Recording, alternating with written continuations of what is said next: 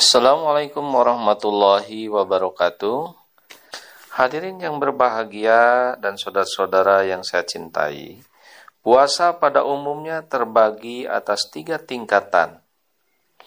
Yang pertama, puasa yang tampak dilakukan oleh badan jasmani, yakni tidak makan, tidak minum, dan tidak bersatu dengan istri di siang hari.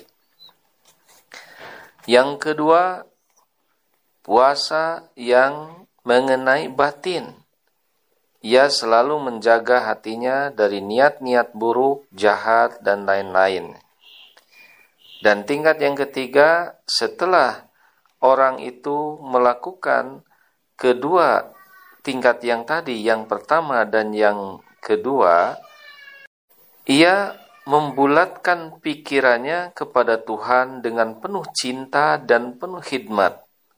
Dan ia senantiasa berusaha untuk menjadi mazhar dari sifat-sifat Allah Subhanahu wa Ta'ala. Inilah 3 tingkatan puasa secara umum. Hadirin yang berbahagia, puasa tingkatan yang pertama tadi adalah puasa yang nampak, yang dirasakan oleh badan jasmani kita.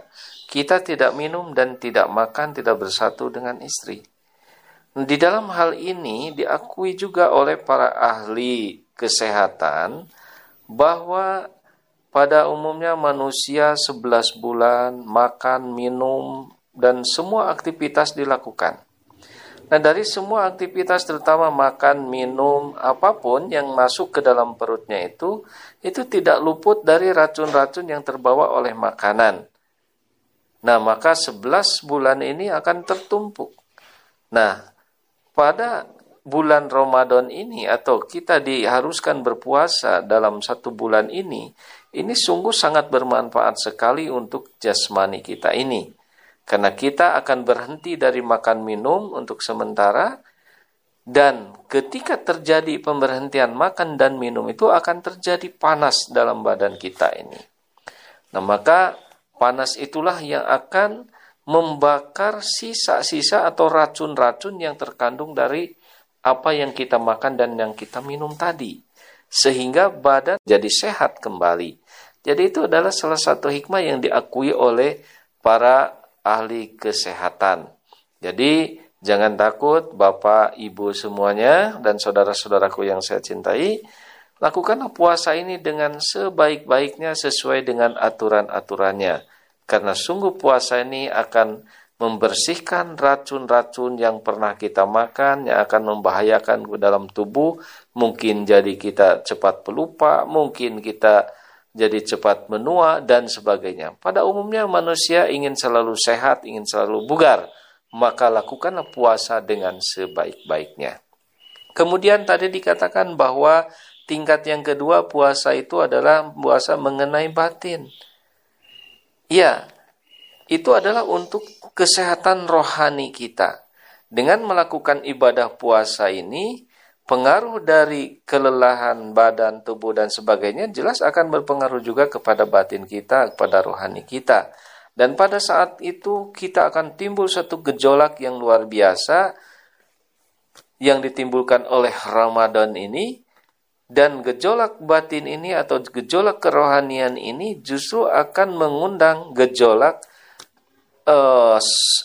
kecintaan Allah Subhanahu wa Ta'ala. Ya. Jadi dengan gejolak, adanya gejolak batin atau rohani yang timbul di dalam diri manusia ini akan menjadikan orang itu selalu menjaga hatinya. Dia akan selalu menjaga dari perbuatan-perbuatan, perasaan-perasaan yang akan merusak pada batinnya sendiri. Dia akan selalu berhusnuzon, dia akan menjauhi suuzon, dan lain sebagainya. Sehingga hatinya akan menjadi bersih. Maka insya Allah, al-qalbu baitullah, hati kita akan menjadi rumah Allah. Ketika orang ini sudah melakukan kedua hal, pembersihan jiwa, apa badan secara jasmani, dan pembersihan batin atau secara rohani, maka akan terjadilah suatu pikiran yang sehat terhadap Tuhan, terhadap siapapun, dan akan tumbuh rasa cinta yang luar biasa, cinta kepada Allah Ta'ala.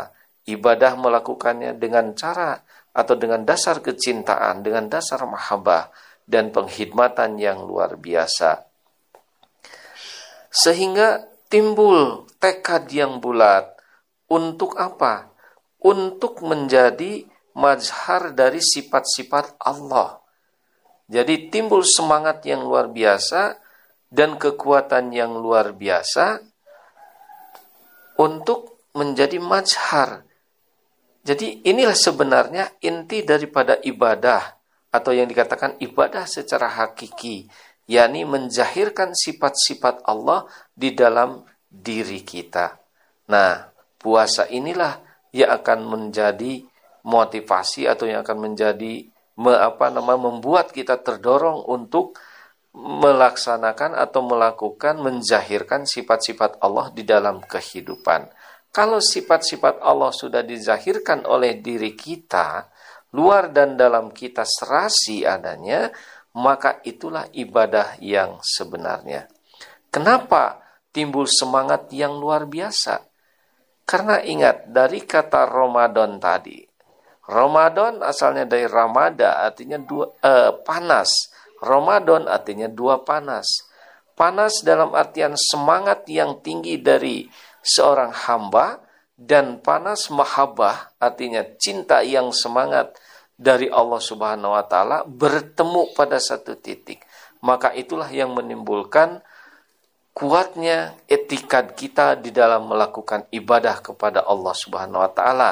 Bahkan kedua-duanya akan menjadi serasi, yakni hablum minallah dan hablum minanas.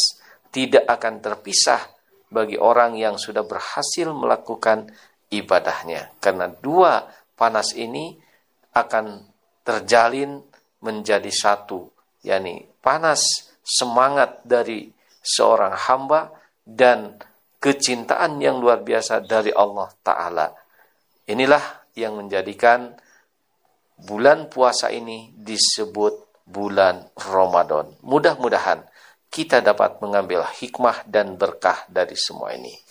Wabillahi taufiq wal hidayah. Wassalamualaikum warahmatullahi wabarakatuh.